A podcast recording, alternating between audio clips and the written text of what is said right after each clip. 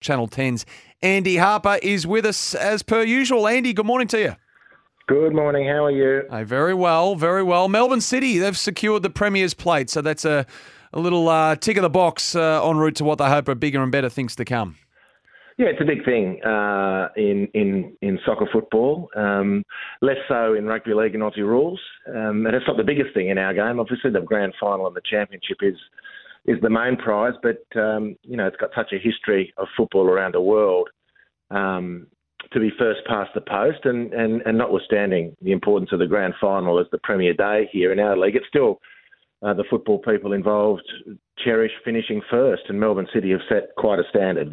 Three years in a row now they finished first past the post, and that's something that's only been achieved once before by Sydney City in the old NSL. So it's a huge thing for them, and massive congratulations to the football club and the way they've gone about their business. Hey, big game tonight to get the round started, isn't it? Western Sydney and Wellington, 4th v 5th. I'm not sure if this is the pick of them. If it's not, I'd love to hear an alternate view from you, but that's a good game.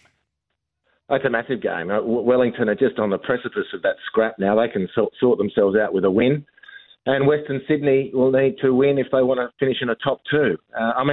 There are a lot of great clashes. That does get the round out underway beautifully tonight. Wanderers and Phoenix, and then tomorrow it's the Jets and Central Coast. Central Coast with their own presumptions on second spot, and Newcastle fighting for a finals berth. So there's a couple of massive games this weekend, and I'm sure we'll get to it. But of course, the wooden spoon can be decided this weekend, and if that's the case, it'll mean Melbourne Victory have picked it up, which is not going to be a good sign. That's not, is it? Actually, just on Victory and Tony Popovic, I see obviously Wellington Phoenix have announced that Ufuk Talay will depart the club. Now, he's been, I'm not sure how tenuous this is, but he has been linked to Victory. I mean, can you see it? Does it have any substance in it, do you think?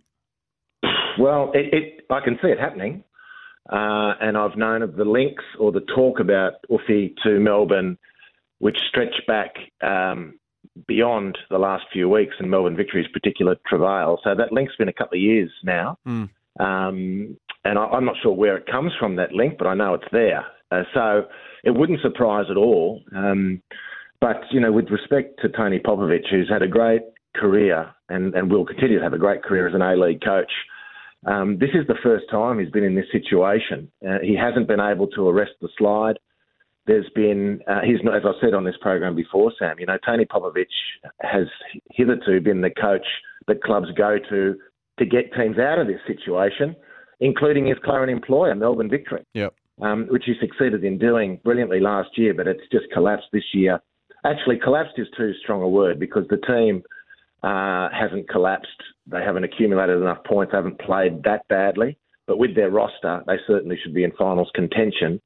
And then how, of course, the club can sift through the context of the season with the horrible situation that eventuated after the pre-Christmas derby.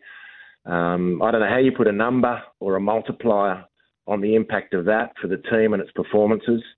It's all got to be part of the consideration, which is going to be Melbourne Victory's job. But at the end of it all is a team which is sitting 12th. And a team that's got plenty of international experience, and they shouldn't be there. And Tony Popovic is normally the coach brought in to clean this situation up.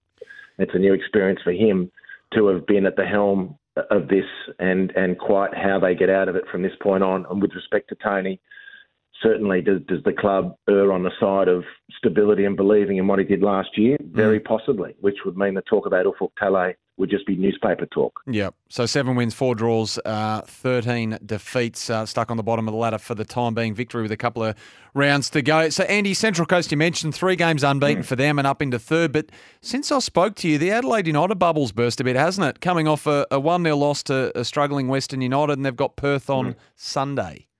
Yeah, well, Western United have, after a horrible start to the season, and I think if you cut the stats up from about Christmas, Western United would be in the top few teams in the comp rather than the bottom half where they currently sit, but still can make the 6. So I think that needs to be put onto the Adelaide discussion with their loss last week. But they shouldn't be out of the dock either, United. The week before, they were arguably fortunate to get away with a draw against Sydney FC in that big clash on the Friday night, which was a fantastic game of football. But Adelaide have plateaued just a little in recent weeks.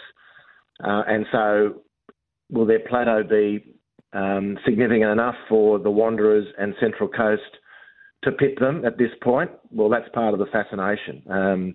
It's just a great run into the competition. Adelaide have Perth. It's their last roll of the dice, and Perth away. So that's not a gimme at all. That's not a gimme at all. But there's some sucker in the fact that both the Central Coast and Western themselves have massive matches on which they've got to focus, and the outcome is not clear-cut. Just speaking of Western United, obviously A-League stalwart, one of the great stalwarts, Nikolai Topor-Stanley, will retire at the end of the season, Andy. 4 Socceroos caps, Olympic Games, obviously a part of the furniture in the domestic game for a long, long period of time. Yeah, fantastic career from Nikolai. I remember him coming through as a young Socceroo, and Ange Postecoglou was the coach, and I was just thinking about that the other night, actually, and thinking, you know, Danny Vukovic was in that group, Brett Holman was in that era, Mark Milligan was in that era, and I'm going to stand corrected here, but they're really the big four names out of the national under-20s team that have gone through and have had a career of public prominence, at least. I'm sure other guys have gone on to achieve their own things. But that speaks testament to the durability of Nikolai Topor-Stanley and the quality of the contribution. I know there's still a lot of people in Newcastle who are very disappointed that he wasn't seen able to see out his career in Newcastle. My understanding is he's going to return to the area.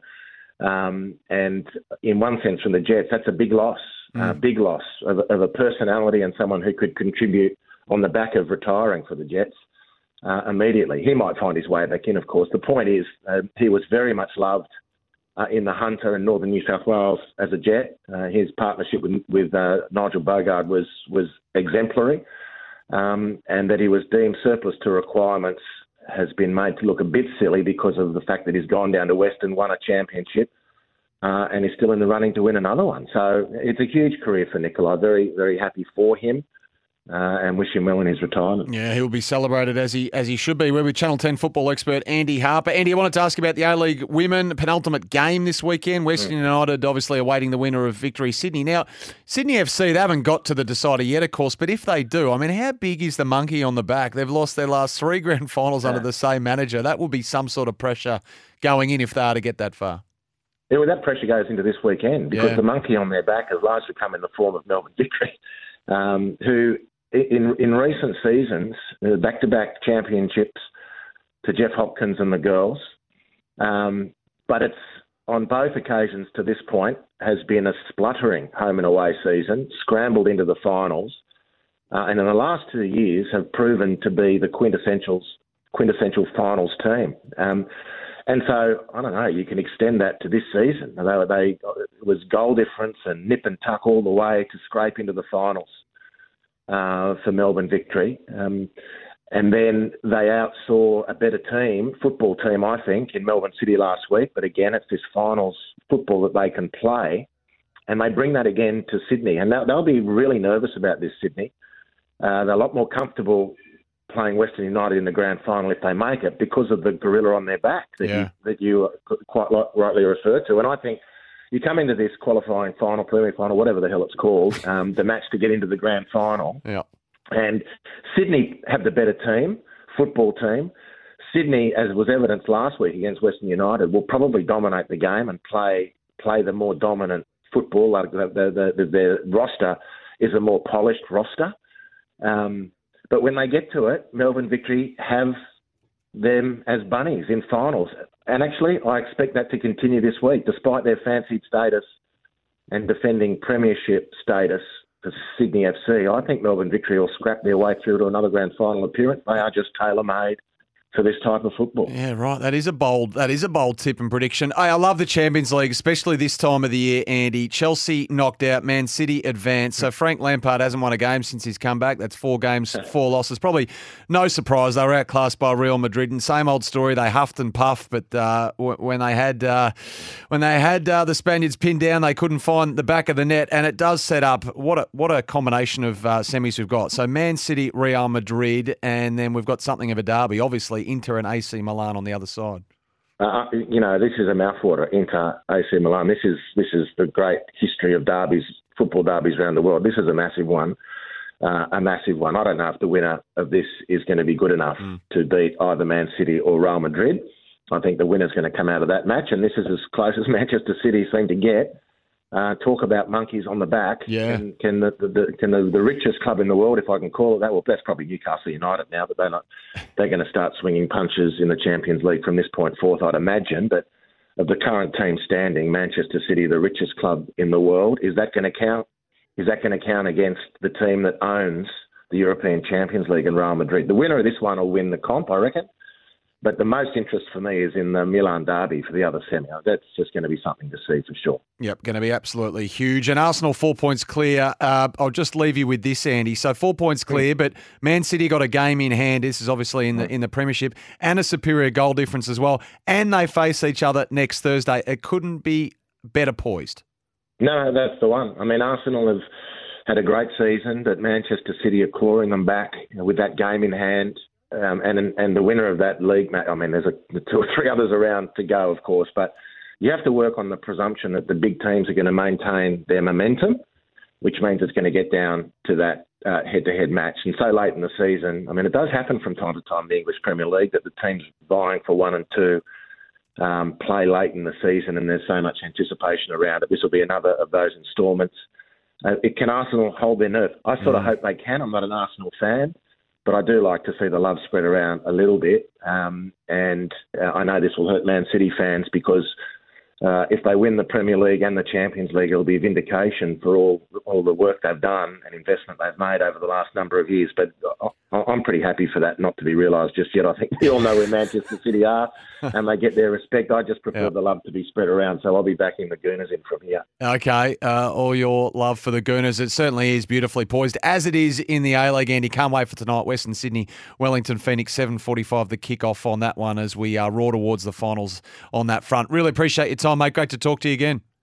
Yeah, my pleasure. It all starts tonight. Look forward to it. Andy Harper there, Channel 10. That's where you can catch it all. Paramount Plus as well, joining us each and every week to talk football, both here and abroad. We'll take a break on the Captain's Run. I'm really looking forward to our chat coming up next with Miles Fitzner. I've missed Milo, and he'll join us from Adelaide after this.